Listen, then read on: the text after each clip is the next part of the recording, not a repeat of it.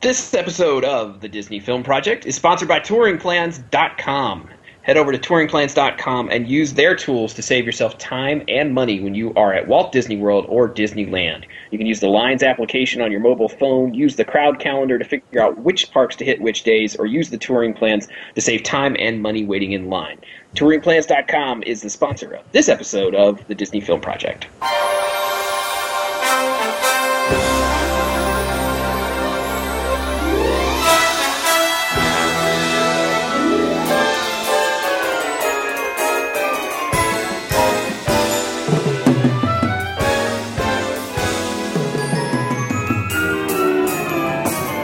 Welcome again, everybody, to the Disney Film Project podcast.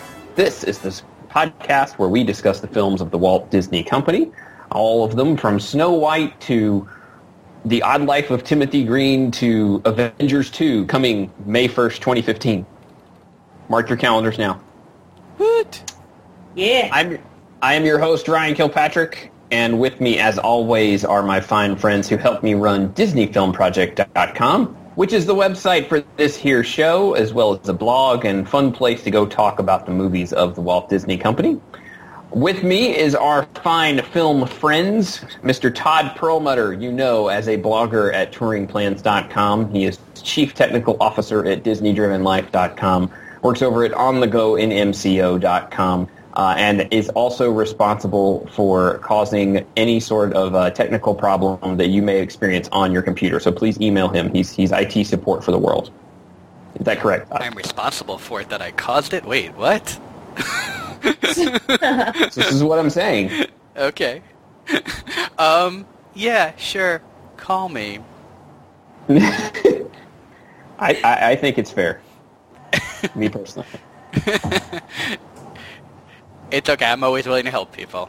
There you go. Absolutely. You're a helpful. You're a helpful guy. I mean, as as, as mentioned by the the 700 websites that you work on. Seven, just what you do. 700 today. Yeah, it could be 600 tomorrow. You never know. that fine giggly voice you hear in the background, you know her, you love her, you've missed her, you've requested her, and here she is, Miss Brianna Alessio, whom you can find over at Adventures of Bree at adventuresofbree.blogspot.com. Hey, Bree, you're back! Hey, I'm back. How are you? I'm doing great, but you're back! I know. It's it's a weird feeling. It's kind of surreal. I haven't done this in so long. Well, it, it, um, coats are on the left. Um, just grab a drink from the bar, and you'll be good. Okay, I have to find the cookies. Though. I lost track of them. Yeah, there. I think we put them on the counter, so don't worry. It's fine. All right, I'll have to go look for them later. Yeah, please do. Uh, all right, so we also have with us, as always, our fine producer who makes sense of when we're recording, why we're recording, and really life, the universe, and everything. Um, she is Miss Cheryl Perlmutter, whom you can find at about.me slash CherylP3. You can go follow her on Twitter and listen to all the great stuff that she apparently cuts out of our episodes. That's what she told me yesterday. And you can also find out what, what she's doing over at onthegoinmco.com. How are you, Cheryl? Doing good, yeah. I could not. I it's funny because I was like, oh man, we're kind of some great stuff here, but well, we couldn't really discuss that on the podcast. I can discuss it on Twitter, so ask. Okay. All I thought was she said good stuff on Twitter, so I figured that meant that she only left the great stuff. There you go. Perfect. Poor Rupert. I just hope Rupert Everett does not have a fan club because otherwise it's coming after us after that episode. So today we are discussing National Treasure, the 2004 film uh, released by Walt Disney Studios, starring Nicolas Cage as a treasure hunter finding the lost secrets of the founding fathers. Um, it was a hugely, hugely, hugely successful film, um, spawning a sequel, National Treasure 2, Book of Secrets, uh, and theoretically a National Treasure 3, although they just have not gotten to that one yet. But Actually, actually they green they greenlit three and four, registered Yeah. registered the domains for them. Uh, three's on the books, no production yet. yeah, uh, but it's going to happen. Everyone seems to think, at least. In 2014 is the date I've got. So I think it was pushed off at this point because it'd have to be going now. yeah, we'll see. We'll see what happens. But National Treasure 3 is probably coming. And that's because this movie, on a budget of around $100 million, made $347 million. So my quick and uh, intellectual math skills tells me that is good money. That's a win. Yes, that, that's what we call profit. Yeah. Yeah. Did you, did you know there's a book series that this spawned? d- I did not know that. Yeah, so there's a book, there's a six-book series called The Gates Family Mysteries. Oh, and, cool. and it, it covers the Gates family from 1612 through the 1920s. And so you can get an enti- so if you go to the, the Gates, like on the National Treasure uh, Film Wikipedia page, I'll include a link in the notes.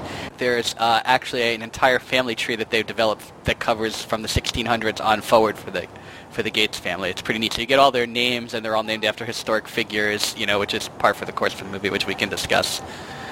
And uh, so it's pretty neat. Cool. Yeah, That's pretty sweet. yeah, it is. I mean, at least there's they've thought it through. You know what I mean? I, well, I believe that a, a movie is stronger for building a good backstory. Absolutely. So Yeah. Yeah, 100% agree. Uh, so the Gates family is the central uh, figures in this in this film, uh, and in fact, it's basically a film about the legacy of the Gates family, with Nicolas Cage being the latest member of it. Uh, because the film opens with his character Benjamin Franklin Gates uh, as a young boy in a uh, what looks like an attic, and he is trying to dig out some stuff that and you're not really sure what it is until his grandfather comes up, uh, played by Christopher Plummer and starts telling him the story about the legacy of the Gates family. So the basic idea is that the Gates family uh, has has been the the overseers of this great secret because uh, back in 1832, a man named Charles Carroll, uh, before his death, was trying to get to the White House to share a secret with Andrew Jackson, but Andrew Jackson wasn't there. So he shared the secret with his coach boy, uh, who was a member of the Gates family, John wait, Adams wait, Gates. Wait, wait, wait, wait. Charles Carroll, some guy you just said? Yeah. He's the last. He's the last surviving person to have signed the Declaration of Independence. He was the last of them to die. So um, it's. I just wanted to say that Grandpa is also named after a historic figure, like like Ben is Benjamin Franklin Gates. Grandpa is John Adams Gates. Correct. Okay, and it's also important to note that the that the Gates member that he's telling the story about is Thomas Gates, who comes up in this movie and a lot in the next movie as well. Interesting. Okay. And and Thomas Gates, the son that exists between them, between Grandpa here and uh, Thomas, is um, Charles Carroll Gates, who is named after Charles Carroll. But you know that's found out in the books. That's not really from the movie at all. Gotcha.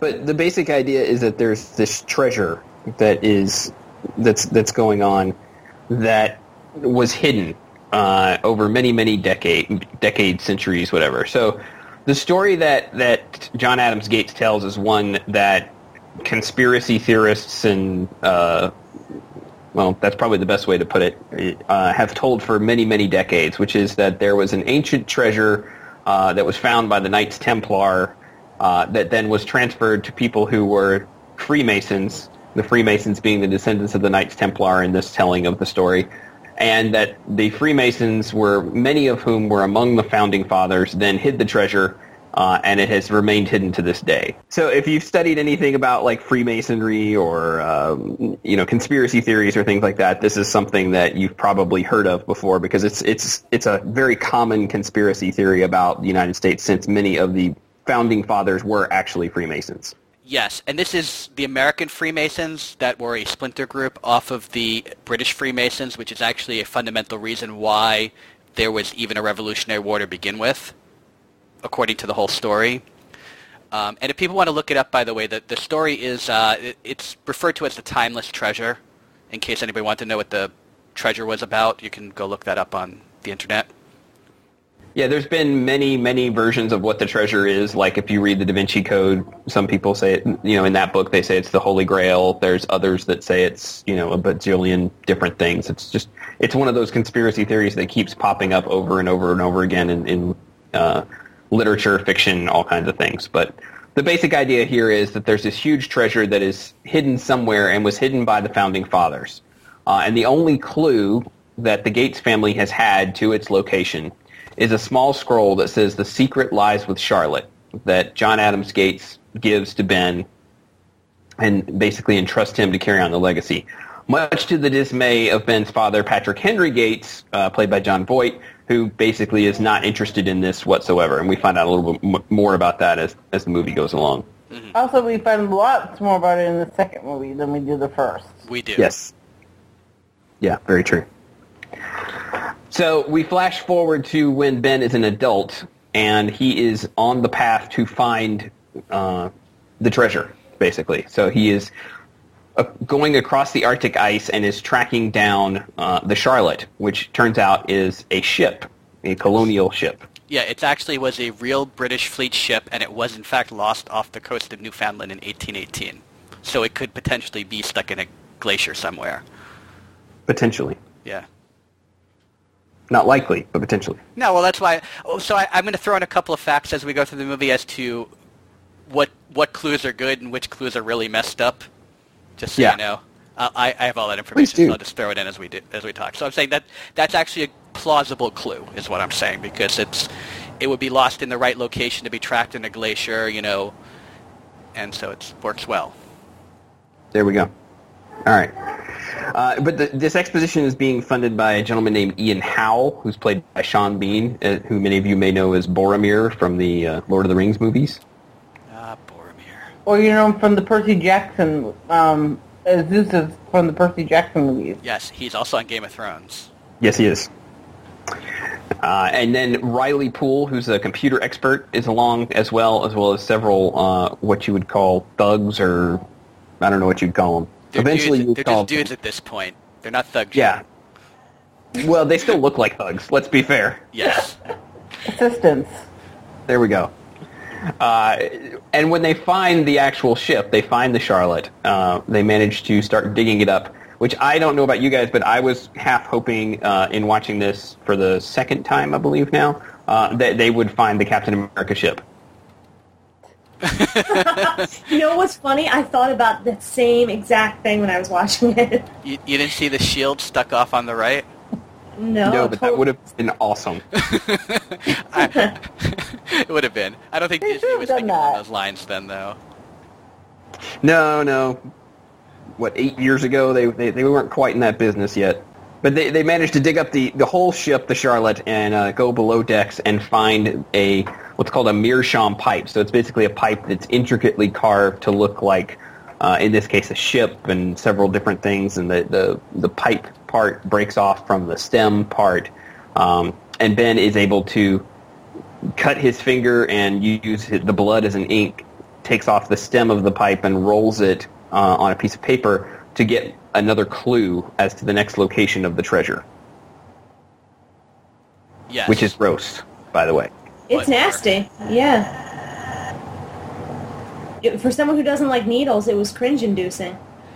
Yeah, I mean, there's... So what's interesting is he mentions it's an engraving, right? So it has to be an intaglio engraving, right? Because what had to happen is um, intaglio is how money's printed.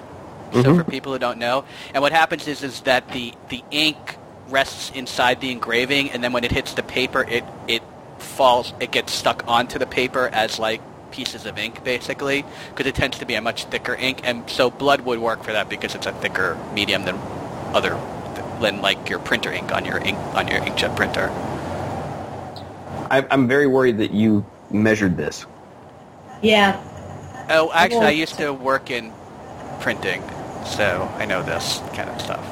Sorry. That that makes me feel mildly better. A little bit. A Only little bit. mildly. Yes. Yeah, Okay. there, there's, st- there's still the 85% that's much concern. So next Yes. time, basically, Todd, next time they're over there, I'm looking for the printing press in the house. Is what they're saying. But what it ends up, the, the printing uh, meerschaum pipe experiment blood donorship leads to a riddle uh, that leads Ben to some some deep thinking and figure out that the next location they need to find is that there is a clue on the back of the Declaration of Independence. So there's actually multiple clues in that in that like little sentence. Yes, there that's, are. That's the important, and, and the clue works on all counts. It's a very good clue, right? I, this was one of my favorite clues in the movie because this is the whole movie. This clue right here is the entire movie. First of all, it's coming from the Charlotte, which is the beginning point that we're given in the in the opener, right? Uh, like you said, it leads to the Declaration of Independence. It also leads to the Silence Dogood letters, right? Because it uses the word silence and it's capitalized, and we learn that let- later, right? Correct. Um, and I'll explain who Silence Dogood is when we get to that point. the pipe itself is the key at the end of the movie, right? So the initial clue is 100% that the secret lies with Charlotte. It's not just that it's in the ship, but that what you find is the secret, right? Correct. Okay. The one thing that they that starts through this at this point in the movie and keeps going through is that they keep he keeps going. The Declaration was signed on July 4th, and only John Hancock and one other person signed the Declaration on July 4th. By the way, Declaration wasn't completely signed until 1781. The last person signed it, but most signatories signed it on August 2nd. Just so people know that, so they get their Oh. history right. Okay. Okay. So that, so you're telling me that a Nicolas Cage movie did not get history entirely right? It Nicholas Caged it, but that's okay because when he says things, they're highly believable.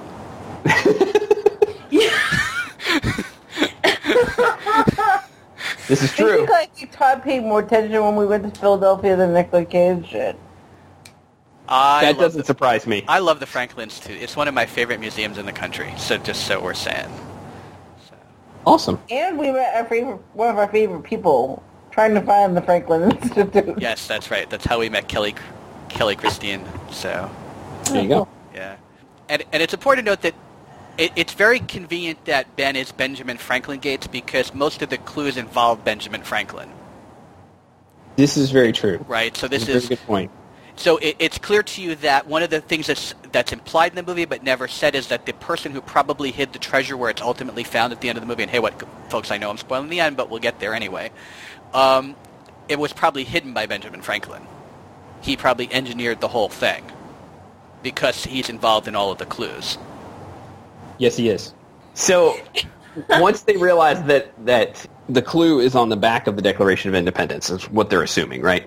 Uh, ben basically says it's game over, right? Because they can't go look at the back of the the Declaration of Independence. However, Ian uh, reveals that he's the only in this basically to find the treasure, uh, and says, you know, I'm going to go steal the Declaration of Independence because that's the logical conclusion you would come to at this point. Yeah, Oh, yeah. I, it was interesting. It, it was a weird thing, but I guess when you learn more about the character, it makes sense. So True. I was kind of with Riley on this one. Like, you do realize you're going to prison. That you know, people usually be concerned about this. yes. I don't think it was his first stint in, li- in prison, nor would it be his last. Uh, Yeah. I'm Cheryl on that one, yeah. Yeah, definitely. Uh, and, and when Ben and, and Riley say, you know, hey, we're not involved in this, uh, we that's when we get to reveal that these guys that are along with Ian are thugs. exactly. Because Shaw, who's who's the the main bug, uh, threatens to shoot them, and Ben manages to trick them uh, and get them to leave because he tosses a flare into, towards them, which is a problematic thing when there's a large amount of gunpowder on the floor. Yeah, because they spent all this time throwing it on the floor. Yes, for no reason whatsoever. I'd like that to be pointed out. Yeah. Uh, yeah, I didn't get that either. They're just breaking. I think he was expecting, no, you know what, I think he was expecting the double cross, a possible double cross, and he kept his, and he kind of planned it out. I mean, here we're talking Benjamin Franklin planned things out a little bit. So Ben kind of probably planned this part out a little bit. He's like, I'm not, I've dealt with this Ian dude for this many months now. I found him via Riley, who found him on the internet. And all you, you know, I don't know much about him, so I'm just gonna, you know, let this powder go. In worst case, it's just powder. I mean, it's not gonna do any harm. But Oh yeah, it's just gunpowder. It's just completely dangerous. No harm. Yeah. no, but no, it wouldn't do any harm unless, unless, happen. unless something was lit. Was my point. So I think he did it. I think he did it purposely. I'm sticking with it. All right, Cheryl. That's your story and you're sticking to it? Yep. Cheryl's allowed to have a few conspiracies in a movie about conspiracy. Absolutely. I, I expect no less. Ben and Riley managed to escape, and of course Ian and his thug faction have managed to escape as well. Uh, but Ben and Riley are stuck in the middle of the Antarctic, and they have to get back to the United States and try to stop Ian from stealing the Declaration of Independence.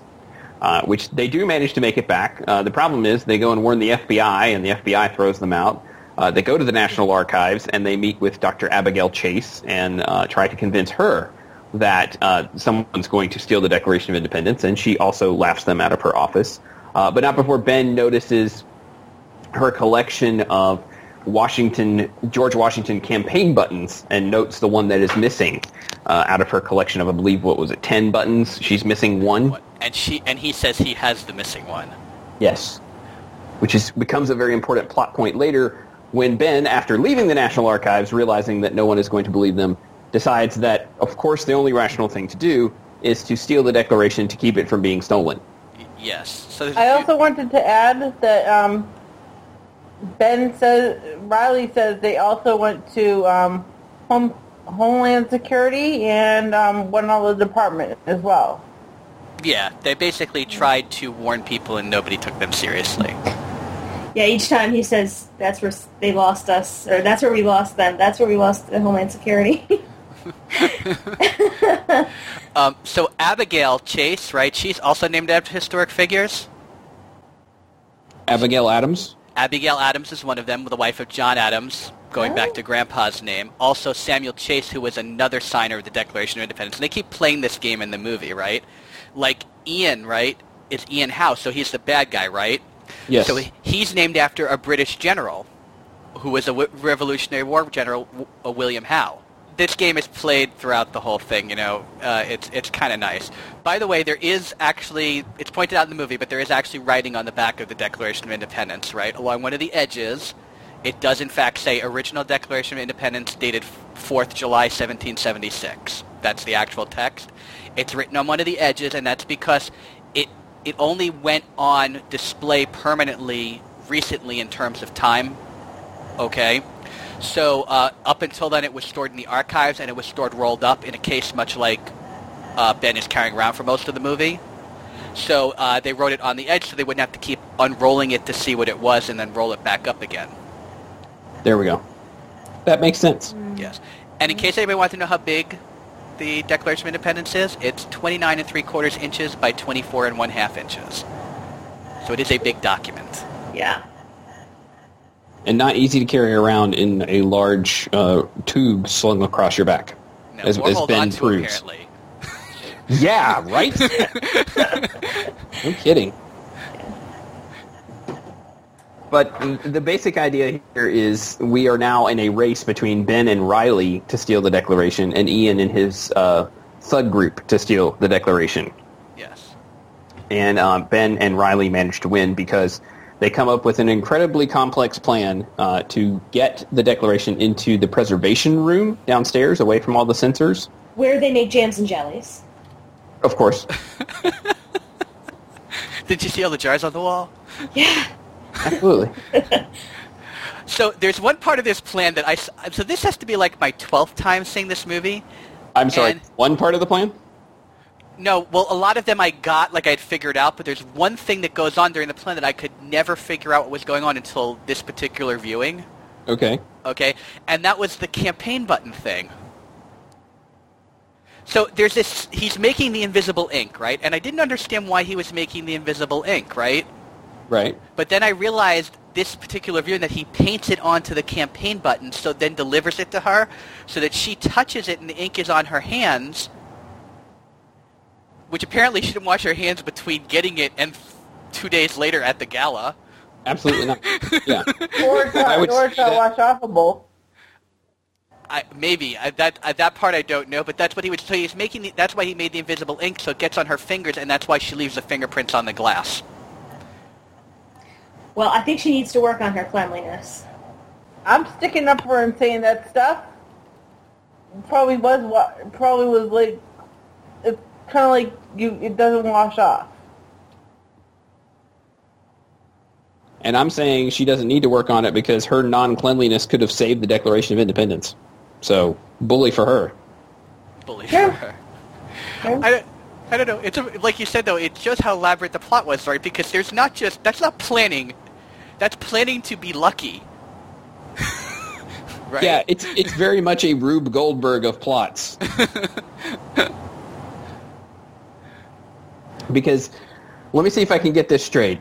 from, from the movie. The basic plot is they have to get the document in the preservation room. So Riley goes upstairs with a video camera that's fitted with a some sort of heat heat ray that raises the temperature in the glass case of the Declaration of Independence, which causes it to drop down below. They have to go inspect it in the preservation room. Yes, we call heat rays lasers, by the way. Yes. You do. I say it's a heat ray. Uh, then Ben has to take a photograph of a janitor's ID from a distance that appears to be about a mile and a half away. But it was a big camera lens. Yes. And then Photoshop himself into the ID and make it look perfectly fine to pass inspection Yes. to get into the building. He then changes into a tuxedo so that he can flirt with Abigail Chase. He was wearing the tuxedo underneath the janitor's outfit. Yes. So it was a James Bondy thing. Yeah. Of course it was. Well, as is the flirting with Abigail Chase. Because that was an essential part of the plan somehow. Well, that was how he got her fingerprints, Right.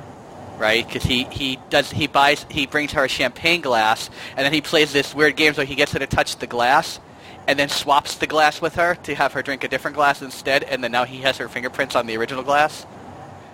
It happens really quick, Yes. It does So- happen quick. but and then he has two glasses in hand, drinks one of them, and then keeps the other one and takes it to the bathroom with him. Which is in and of itself disturbing. Yes. he makes this really f- odd toast too, the the toast about high treason and getting your entrails cut out. That is the creepiest toast ever. It was true, No, it is true. It's just but creepy. yeah, it is creepy. I agree. I, I and and well, to be fair, Abigail and her boyfriend there did indeed uh, seem creeped out by it. So it wasn't just us. Well, you know what? Abigail had it coming because she didn't want to listen to them. So, gotta listen to the dudes who tell you things and always listen to Nick Cage. I mean, come on. because he's believable. Exactly. I'll give him that. He commits to everything that he that he acts in, whether or not it makes sense or not. Oh yeah. He just owns the role. That's why. That's why it's fun to watch his movies. So He will make you believe unbelievable things. I believe I said when we were talking before we were recording, I said I said Nicolas Cage can take a bad movie and make it a good movie. Oh yeah. I'm not sure if I can go that far with you, but yeah. Yeah, that's how I feel. Uh, all right, so th- then the next part of the plan is he takes her fingerprints, goes back down to the preservation room area, and gets into the preservation room to steal the Declaration of Independence. Yes. The problem being that Ian shows up as he is trying to do this because Riley has tapped into the video camera feed to see what's going on and you know make sure that they can keep things in order. And he's and all of a sudden loses the feed. And and that's a bad thing because then he can't see that Ian is there. So rather than roll up the Declaration of Independence and take it out with him, uh, Ben has to basically take the entire thing out, glass case and all. Good thing he did. Yes, which comes in handy when the thugs start shooting at him, and he uses the Declaration of Independence as a shield.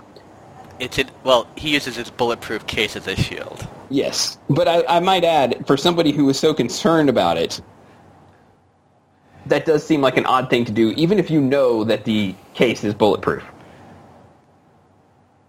I guess I don't know. It was it was already in his hands. I mean, what was he going to do? Good point. He was already right because if you think about it, he was already backed up against the elevator, waiting for the door to open, and that they kind of shoot on him as he's getting into the elevator. Yes, they do. So, so Uh, crazy. Crazy, crazy, crazy. Uh, but they do manage to escape through an elaborate ruse. Uh, ben manages to walk out. He gets it and rolls it up in his in his jacket, but he gets caught in the gift shop because they think he's trying to steal a uh, replica Declaration of Independence and force him to pay for it with a credit card, no less, because he doesn't have enough cash. so wait a minute. At that point, right? It's not stealing, right? There's The actual court- declaration is stealing. Yes. Well, okay, what he did about taking out of the case, but once he's paid for it, even if he stole it, he technically owns it because the government sold it to him. There's been court cases about stuff like that. Hmm. I don't think they would see it that way. I'm sure they wouldn't, but I mean, there have been court cases about stuff like that where the government's made mistakes like that and sold things that they, they have to buy back. Well, okay, that that may be true. That's a good point. Um, I wanted to say that this was probably the, the weirdest part place to be. But they, he does he does manage to escape, and then we get an elaborate car chase through the streets of DC because they grab Abigail, Ian and his thug crew do, and then Ben and Riley are trying to escape, uh, and they manage to swap the declaration for Abigail while going down the street uh, in a van and what looks like a giant ice cream truck, but it's not. I can't remember what it actually is. Meanwhile, security has figured out that the decoration has been stolen. Yes. Well, everybody who was even involved or trying to steal it is already out of the building. yeah, it is. Uh, it is an action movie, no doubt whatsoever. yeah. Yeah, this is this is a very actiony sort of scene. By the way, Diane Kruger did her own stunt work there. Seriously? Seriously, Really? yes. So her, it's really Diane Kruger hanging off the side of the door of the tr- truck and everything like that, and and squeezing between the buses and everything. They really had her do it. Up to her. Yeah. Yeah, go Well, she did play Helena Troy, so let's be fair. We should get her and Jackie Chan in a movie together. They could do their own stunts together. That'd be so That would be awesome. Yeah, I would watch that. Very cool. All right. So they managed, but they managed to escape because Ben, being the clever boy that he is, uh, has actually bought a two Declarations of Independence. The actual one, as Todd mentioned, uh, and a replica, and it's the replica that he managed to swap with Ian, and they managed to get away. Uh, but Ben and Abigail are trying to figure out what they have to do. Abigail, of course, wants to take the Declaration back, and Ben doesn't want to let her. Uh, it, and it's at that point, like Todd mentioned earlier, that we figure out, or, or Ben does rather, that they need the silent do-good letters. Would you like to explain what those are, Todd? Yeah. So the Silas Dogood is the very Wait, we're missing a step. well. We Hold can. on. Oh, we what? What did we miss? Because because we missed it that, that he, he that um he that Riley didn't, didn't know about the visa. There's there's yes. We right. Riley gets upset because they left the credit card imprint. and the and the silence and the copies of the silence good do good letters are at his house. Right. So they So he right. needs the original. Right. So he needs to go talk to somebody to get the originals. Okay, that's part of what's going on here. And um, we learn that it's because his father has the original letters. So they have Yes. to see his dad. Uh, he can't because he can't get his scans, his copies of them because he can't go back to his apartment because he's now on the grid. He's been he's been tagged because he, he used a credit card. Which, which, by the way, I'd like to point out, um, you could actually look at them on the internet. That's what the other Yes. group does. So the Silence Dogood letters, and it's silence, not Silas, just so you know that it's actually the word silence, uh, are letters that are written by a pseudonym of Benjamin Franklin. So see again, Benjamin Franklin's involved in the clue, uh, and it was a Mrs. Silas Dogood that he was doing, and he created the person when he was 16 years old, just to show how that Ben Franklin was very clever even at a young age. He was working for his brother James for the Franklin's New England Cor- Courant, which is a current. It's a. It still exists, right? The New England Courant, I believe. Yeah, As a uh, magazine? I believe it's the is it the Hartford Courant now? I think. Oh, maybe that's what it is. You're right. Yeah. So, but it was. It's an old magazine at this point. Uh, she was a middle-aged widow. Okay, who had who was known for her humor and her satire. Okay, and there are 15 letters total. Got it. That's it. Hmm. Yeah, so the basic idea is that they are going to try and figure. They, they think that because Benjamin Franklin wrote the letters, and in the riddle that was on the Meerschaum pipe, it's you know silence is capitalized, so they believe that that's that's what it is. When they open the Declaration of Independence, when they get to his father's house, uh, they believe that that will hold a clue to something connected to the Silence Dogood letters. Meanwhile, Agent Sadusky has been put on the case. Played by Harvey Keitel. Yes, Harvey Keitel, one of my favorite actors, by the way. Yeah, I- he's insane. He's I fun. love Reservoir Dogs. We won't talk about Reservoir Dogs, but I, other than to say that I love it. Yes, this is a much better role than the last movie we we talked about with that had him in it. yes. Um, so he's he's in charge of the case. He notices that there's probably two groups involved. That's probably one of the first things that he points out. He's very sharp-witted is the first thing we learned because he figures out that there's two people. There were two groups obviously trying to steal the thing because one was shooting at the other because no security guards were involved in the shooting. Right. Right. That so he figures that out at this point, and and then everybody kind of learns about the letters at the same time, right? Because Ben and Abigail and Riley are having the conversation at the same time. Sadusky is in Ben's apartment, and he's learning about the letters because Ben already had them all out, okay, in their clean room that they set up for identif- for uh, checking out the declaration. And Ian figures out that the word silence is capitalized, and he figures out it's a name, and then they figure out on the internet about the letters as well. There you go. So everybody's all at once. Yes. But in the meantime, nobody knows what it, what connection the letters actually have with the Declaration, right? No. Because they have to go to the person who has the actual Silence Dogood letters, which would be Ben's dad, played by Jon Voight. hmm So, great actor. yes, Yeah. indeed, indeed. Uh, another crazy actor, just like Nick Cage. Yes. Yeah. And Harvey Keitel. And Harvey Keitel, good point. These are all very talented, crazy people, Yeah. which, is, which makes for good, crazy filmmaking. Absolutely. So they get they get to Ben's father's house, and uh, he is obviously not impressed with Ben. We can tell that right away.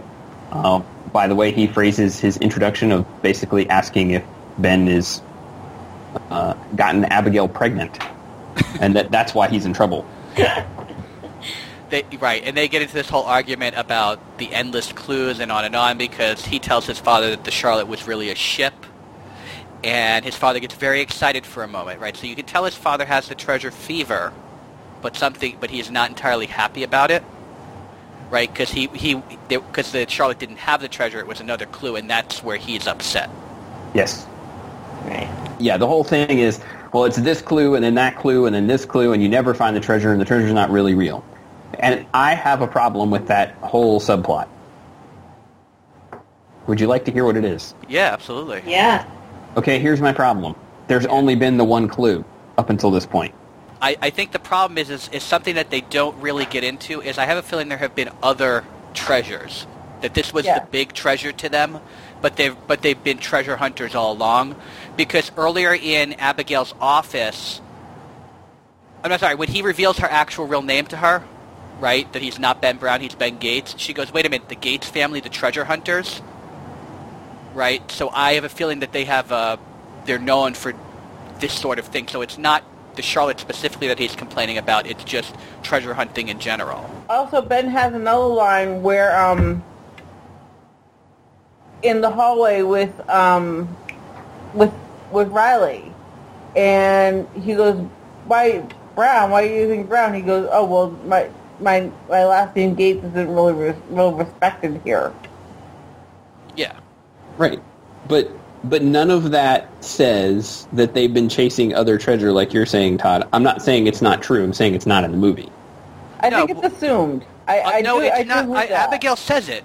Abigail uses drops a line. That's what I'm saying. In her office, she says, uh, not in her office, but at this point when she finds out the truth, she says, "Oh, the treasure hunters," or something Yes, like that. So but- she does but- mention it.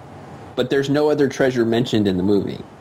You're right. I think it's an assumption you have to make, and I agree with you, Ryan, Ryan that you shouldn't have to make assumptions. But I, I just have a problem. Like, if if you're going to focus on one thing, then everything has to be true to that. You know what I mean? Like, the whole movie is focused about the fact that this this is the family secret they've been trying to keep for decades and decades, and they've been trying to find the Charlotte for decades and decades, and that's the only clue they have. But yet, he's upset with his son because they've been going clue after clue after clue.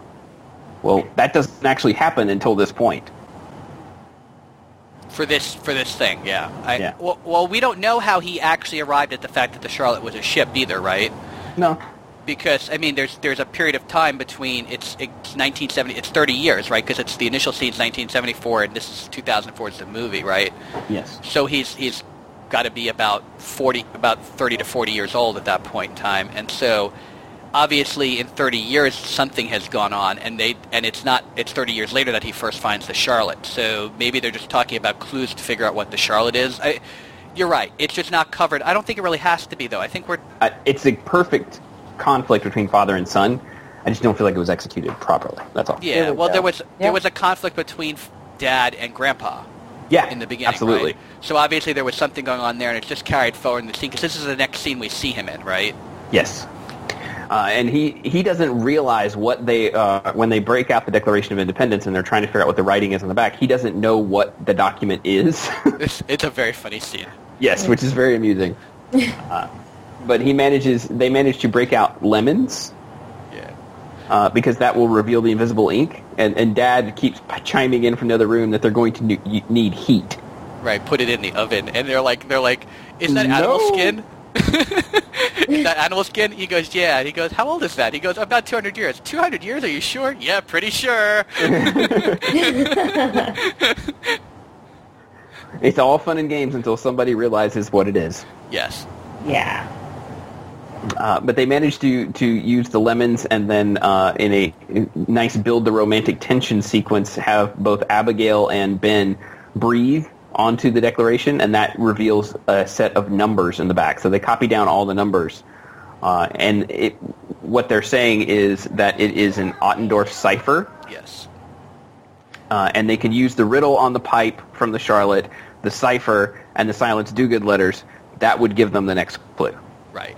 So, an Ottendorf cipher is named after Nicholas Dietrich Baron de Ottendorf, who was a mercenary hired by the Continental Congress Interesting. to, to help uh, bolster the initial Continental Army. He was eventually fired by George Washington and, bec- and switched to working for the British Army.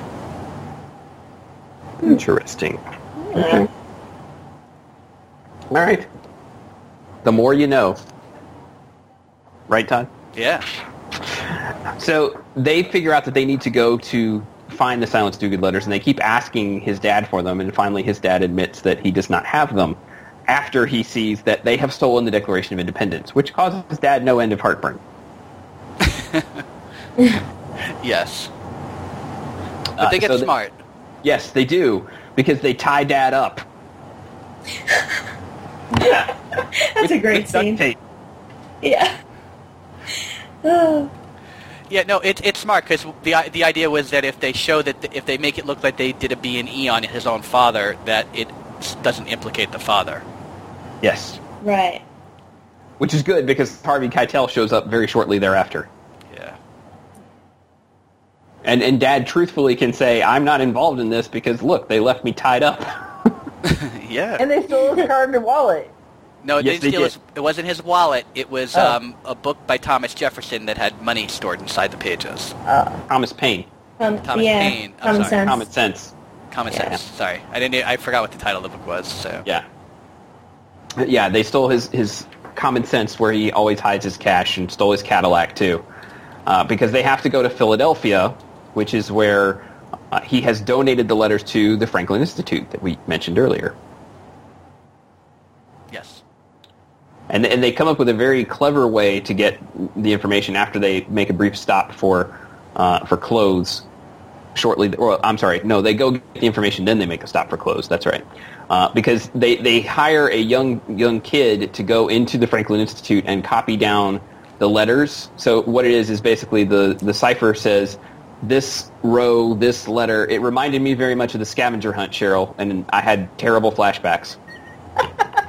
yes. yeah. They never. So they never really explained the the, the number breakdown, but I presume it was like which letter, which, which actual letter of the 15 letters, and then which paragraph and which word. Like they kind of sort of semi-explain it, but there's 15 letters involved. I mean, normally it's on a single sheet of paper. It's used against. Yeah. So it was kind of sort of not clear to me. Well, oh no, that's well. Had you done the scavenger hunt, it would be pretty well dark. Oh no, I, I've had to do it before. Like I did one uh, where you had to count out the stuff on the on the Swiss Family Robinson treehouse sign. You had to do it with the Ottendorf cipher thing. Yes, So- that's exactly what we had to do for the uh, D23 scavenger hunt uh, in May of last year, and it was very, very painful, was it not, Cheryl? It was very painful. In fact, I was calling Todd for answers. So they managed to get all of all but the last word, and the, it's Riley who's waiting across the street. Meanwhile, Ian has gone to find the, the letters at the Franklin Institute, and he he notices the kid uh, as the kid has gone in for the last four letters.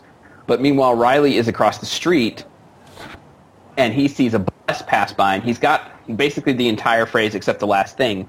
And the and the last piece is uh, the house of pass and, and then he's waiting for the last four letters. And he sees a bus drive by that has a picture of the Liberty Bell on it, and on the Liberty Bell it says pass and stow. So he figures out that we're talking about Independence Hall, uh, and manages to escape just before Ian can come and grab him. Yes. Which is very fortunate because that Ian's a grabby guy. Yeah, he is. Yeah, I, I don't think Ian's kind of sort of like always on the verge of being there. Yeah, he's always one step behind. Yes. Yeah. But they managed to then go get some clothes and figure out that, you know, what do we need to do? How do we need to figure this out? And the riddle basically points them to, you know, you have to be at Independence Hall at a certain time in order to figure out what the next clue is. And it's it's Ben who figures out that on the back of the $100 bill, there is an actual time on Independence Hall. Yeah. Unfortunately, I got the time wrong. No. Yeah. So they say it's 2:22 p.m. According to the um, and no, first of all, it's a 12-hour clock. So how did they tell a.m. and p.m.? That should be question number one. You're asking yourself, right? Okay. Yeah. Question problem number two on the Bureau of Engraving and Printing's own website, the time is listed as being 410, not 222. Interesting. Okay. But they, so they were close though, because they they do determine that they weren't in daylight savings time yet. Yes, It's so- actually three twenty-two. So it was it was pretty darn close. I have to give them that. Yes, and when Riley has his moment, points at the thing about daylight savings time, he's completely correct, except for other problems that are not mentioned. First of all, okay, the tower with the clock wasn't built until 1828. Oh! Okay, uh, therefore Benjamin Franklin could not have set up the clue as he died in 1790. That's problematic. Okay, granted, he was the reason why Benjamin Franklin is involved in the clue is because who's on the front of the hundred dollar bill, right? That's Andy Jackson. No. No. Okay, Uh, uh, uh, Benjamin uh, Franklin. Ben Franklin. Yes. So yeah, him. wait, wait. The original tower that happened to be on Independence Hall was torn down and had no clock. Okay, because it was re- it was unstable, so it was removed in 1781. Okay, uh, the original clock on what- on Independence Hall was on the side facing Congress Hall. Okay, also um, there were no time zones back in 1883, so it doesn't even matter the daylight savings thing. Daylight savings relies on time zones to work. Okay. Yeah, Back that would be a problem. Back then, everyone still used solar time, so noon was determined by high noon back then. Mm. And and what time of year? Because shadows fall differently at different times of year. But other than that, it works perfectly. Other than those 14 things, yes, it works. It's a great. wow, that has a lot of problems. Yeah, so this this clue is probably the biggest fail in the entire movie.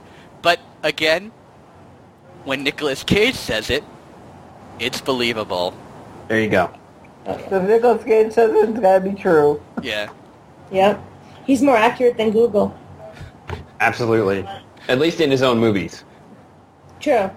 So Ben and Abigail and Riley head to Independence Hall, uh, and they they figure out the cipher that they go and look at where the sun is from the bell tower, and figure out that they need to go to the other side of Independence Hall, and they find a brick, or Ben does, uh, that is marked with a Mason symbol, and when he manages to pry it loose, inside the brick is a pair of spectacles that has many lenses in front of it, which is an obvious invention of Mr. Franklin.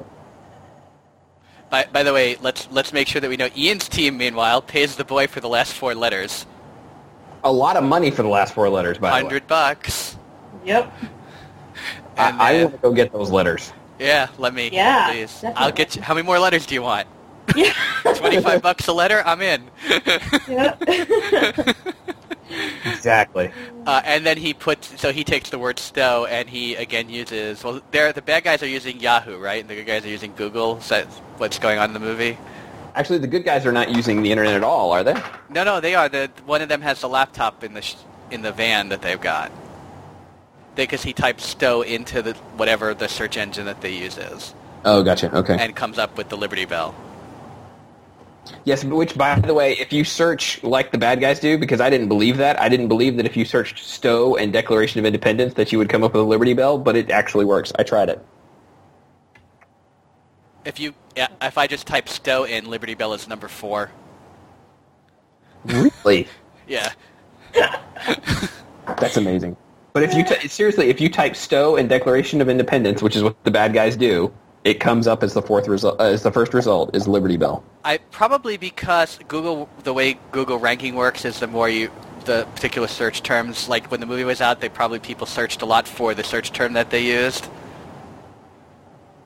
Right, so that ranks that search term as higher. Probably. Right. That's true. But I'm trying it.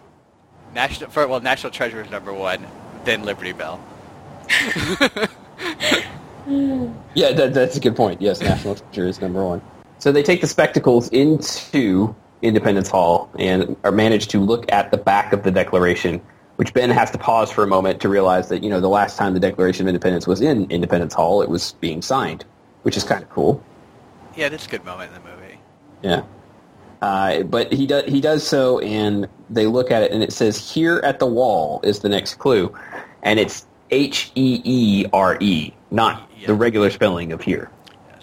Also, by the way, the reason again, Benjamin Franklin left the clue right because Benjamin Franklin invented the bifocals, and these could be considered like an experimental version of what he finally had because they have the multiple lenses, and a bifocal is taking the nearsighted lens and the farsighted lens and combining them into the same lens. Yes. So he could have been playing with different types of lenses. So that's why. Again, just saying Benjamin Franklin again in the clue. It's always Benjamin Franklin. Always comes back to Benjamin All Franklin. about Benji the F. He is the man. The, the problem comes with uh, Ian and his group finally catch up at this point. And They- they they manage to, to catch Ian after a chase involving both Abigail and Riley. Abigail and Riley give up the declaration uh, because they split up, and Ian has the spectacles. Uh, they manage to catch. They get the declaration. Well, Ben has uh, the spectacles. Don't get. Thank you. Yes, I'm getting mixed up. Okay. Ian gets the declaration from Abigail and Riley. The FBI, who are also catching up at this point, manage to catch Ben. Yes, the FBI arrests Ben. The, the basic idea is that he's, he calls the FBI and says, you know, Ben, I will trade you the declaration for, you know, you let me look at the declaration with the spectacles and then I will give you both back, right? The spectacles and the declaration. And they set up a meet for the bridge of the USS Intrepid in New York City. Though, though, first of all, uh, two things go on. One is that Sadusky says, you know, gives Ben his options, which are go to prison or help me find the declaration and then go to prison. Yes. Which are not exactly great options. No. Uh, but they talk about the glass a little bit, and at that point, Ben realizes that here at the wall is not the only part of that clue. Correct. He realizes that because there are multiple lenses on the spectacles, that he needs to look at that, you know, another way with a different lens in order to figure out what else is on there. Correct. Uh, so he does he does know this when he goes to the USS Intrepid, uh, Right. and is used as bait. Right. And And, a- Ian promises him the declaration and the Charlotte pipe, which is pretty much why the FBI says, yes, we get what we want back, Yes. and we get the bad guy, and everything is happy FBI world. Correct. Which is very rare. Yes. So the the setup for the USS Intrepid is that Ben is supposed to come alone, even though they know that the FBI will be following along. And he is supposed to come alone, and he is supposed to somehow uh, exchange the Declaration and the spectacle, or exchange, the spectacles for, you know, the Declaration. They would have the meet, and everything would be fine, right? He would get the Declaration and spectacles back, and Ian would be on his way with the clues. The problem is, the setup uh, does not work properly, right? Because what ends up happening instead is that Ian manages to kidnap Ben by convincing him to jump off the Intrepid into the water. Yeah. Not, not so healthy. It's Hudson River. Yeah, I have a the Hudson question. is not, you know, Yeah, I go have a ahead. different question. Yeah. How did the spectacle survive the dive? yes, I agree. It's just glass and plastic. He's been running around the whole movie with it in his pocket, and they survive. I mean, jumping off a thing, yeah. That no. They, first of all, they set up the fact that he was a diver, so they know that. So we know he knows how to dive. So that was not that big of a deal. Wait a minute. Wait, wait, wait, wait. When did they set up that he was a diver? Did I miss that? Sadusky says it. When? Wait, wait, when? I, I have no idea what this is about. Yes, Sadusky says it when they look over his dossier. Uh, that's really weird. I had no idea there was a like a whole connection to the movie. I mean, other than the fact that um, you know the only he dives into the he put you know how when he puts the rebreather into his mouth once he's in the water. Mm-hmm. Do you notice he doesn't blow out? He just starts breathing. I did not know that. Right when you put a rebreather into your mouth for scuba, the first thing you're supposed to do is blow out, not inhale in. Except Uh-huh. if you're a seal, I, I think you, I, I, I. He, would- no, don't he quote- played a seal. He is not a real Navy SEAL. You don't know that. I'm pretty confident in that. Just saying, you don't know for sure. That's right. So Nicolas Cage really could be a real secret agent subterfuging the entire American culture. Sure. Yeah. Well, this is a movie about conspiracies. This is what I'm saying. so now that he has Ian, or now that Ian has Ben, rather, uh, he manages to take everybody to the next step, which is the next clue uh, leads them, or the clue leads them to Trinity Church in New York City because it is the intersection of Broadway and Wall Street. Uh, the old name of Broadway being DeHere Street. The Heere Straat. That too. It was it was a Ger- it stands for in German it's the gentleman's street. Okay. Yeah, it was rena- it was actually renamed by the English. He says it was renamed to Broadway, but he doesn't explain why. It was actually when the British took control of New York City, they renamed it Broadway. How ironic. Yes. How ironic. Yes. Uh, so beneath the, they look at the next clue, which basically says that uh, the, the treasure or whatever the next clue is is beneath the church. So they go down beneath the church to, uh, and I forget the name of the gentleman, Parkington. Lane. Parkington Lane. Parkington Lane. Uh, they have to remove his grave in order to to find the tunnel that leads to the enormous wooden dumbwaiter staircase circular trap of death that leads them to the to the next cave. Yes. Literally trap of death because Shaw dies. He does. Yeah. Yeah, yeah, Shaw, Shaw takes a, a literal, doesn't, he dives to his death, basically. Pretty much.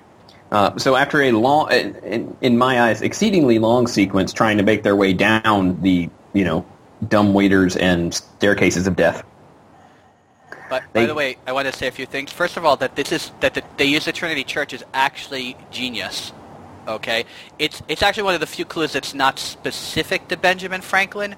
But what's nifty about it is that this is the second Trinity Church, right? Because the first Trinity Church was burned to the ground in 1776 by the British. Mhm. Right, so it's it's kind of you know because of the years and stuff like that, and it was rebuilt, and I believe that it was it was completed just before they ratified the um, Constitution in the 1780s, so that it's tied to both dates. It's like the it's like the perfect location and the movie in. Mhm. And near as I could tell online, by the way, there is in fact a burial marker with the name Parkington Lane on it at Trinity Church. Well, that's pretty cool. Interesting. Okay.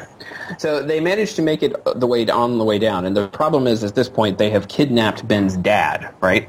And that is the leverage they're using to help him come along with them in case they encounter more clues, because there's no indication of you know what's going to happen. Is this going to be another clue, or you know what the deal is? They make it all the way down to this sort of tunnel area, uh, and all that's there is a lantern and they can't figure out, you know, what's going on. Is this where the treasure was supposed to be? And basically, um, Ben's dad, Patrick Henry Gates, says, "Aha! The clue must be that." You know, it's one lantern, which is refers to Paul Revere's ride, and that means the treasure's at Old North Church in Boston. Yes. And he says that to trick Ian into into leaving.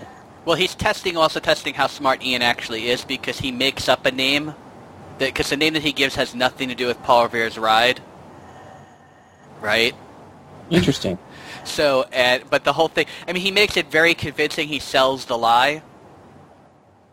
You know, and that Ben can jump in and support it is really good. Very much so. Because again, when Nicolas Cage says things, they're believable. Oh yeah. and don't you forget it. That's right. Uh, but it is, in fact, a trick. But they get Ian. They get Ian to leave, which is great, right? Because they, they manage to get him out of there and, and get it to so that it is just Abigail, Riley, Ben, and Patrick as they are sitting there. Uh, they think that you know Ian thinks that he's gone and he's left them there to die. In the ma- matter of fact, they are trying to figure out that the treasure should be in that room somewhere or somewhere around it, and they manage to, to get through to the next room, uh, and it's not there. There's no treasure there. And it looks like a ransacked treasure room. Yes, it does. Yeah. Yeah, it's uh, it's it's a sort of a fleeting moment, and I, I turned to my wife when I was watching the movie, and like this just seems like a bad ending to the movie, and that's because it's not the ending to the movie. Um, like everything else in this film, there's more to it, uh, and they have to use the pipe, break it into two pieces. The pipe, like you mentioned earlier, Todd, the key. Um, they find a, an inset in the wall, a little circle. They put the one end of the pipe end into the inset. They put the, the stem into a hole in the inset and manage to turn it, crank it, and it opens up into the next room, which is where the treasure actually is. Yes. By the way, the first treasure that they mark, even before they mark gold or anything else, is uh, Abigail points out that there's scrolls from the Library of Alexandria, Mhm. which is would be a really cool, um, and I I'm not sure how possible it is, right?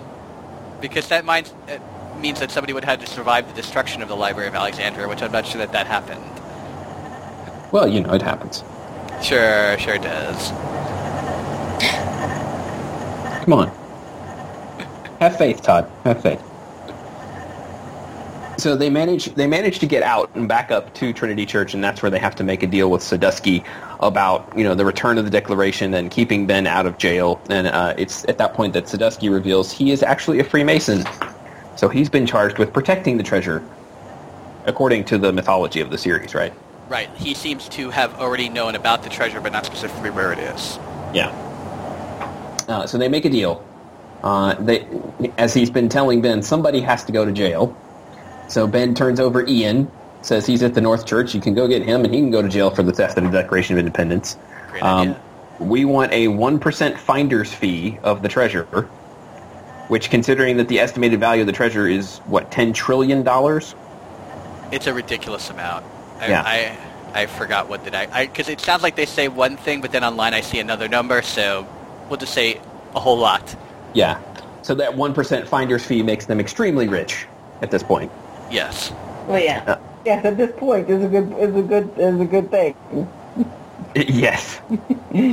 and uh, they, Ben and Riley and Abigail managed to live happily ever after. Ben in a mansion that he bought that he can now live with Abigail No, because Ben and just no Ben and Abigail live happily ever after. Riley does not live in the mansion with them. This was getting there. Scooby-Doo. was getting there. Settle down. But by the way, it's also important to note that the house that they buy is Yes. um, Charles Carroll's house. Yes, Yeah. because they were going to set up a sequel. You know that nobody from the beginning of the movie. Right. Like I said, nobody. but they, they buy that house. Riley buys himself a nice Ferrari, and, and everyone lives happily ever after. Uh, ben For and. Abigail in their, you know, nice romance relationship that was built up for all of about five minutes in the movie. Yes, But that's okay, because that's not really what the movie's about. I agree. There's an alternate ending on the DVD. I like that ending. The alternate one. Yes. That's how you watched it also. Yeah, they where they just have them. Uh, they're looking at the Constitution, and she goes, she goes, I didn't. No, I already checked the back. There's nothing there. nice. and then Dad comes walking in, going, "Hey, guess what? Found another treasure for us to all go find." And they all walk off. That's find why I like the it too. Is that Jon Voight was in the ending because in the alternate ending because he wasn't in the actual ending. So Right. No, he just kind of disappears. yeah, I didn't like that they decided not to incorporate him in that. But Yeah. So you know how this movie had a sequel, Yes. right? Afterwards, did you know that orig- the originally John Turteltaub submitted a four-hour cut of the movie that he wanted to break into two movies that were released six months apart? wow, I I do not, but that's uh, that's ambitious. Yeah. Because he, he felt that there's a lot that he had to cut it out, out to get it down to the length that it is, and it's already longer than two hours. So it's you know that's that is pretty interesting. And Originally, they were supposed to have a sequel based on the house, too. Were they? I didn't know that. Yes. There, that was one of the rumors, is that there was a sequel based on the house.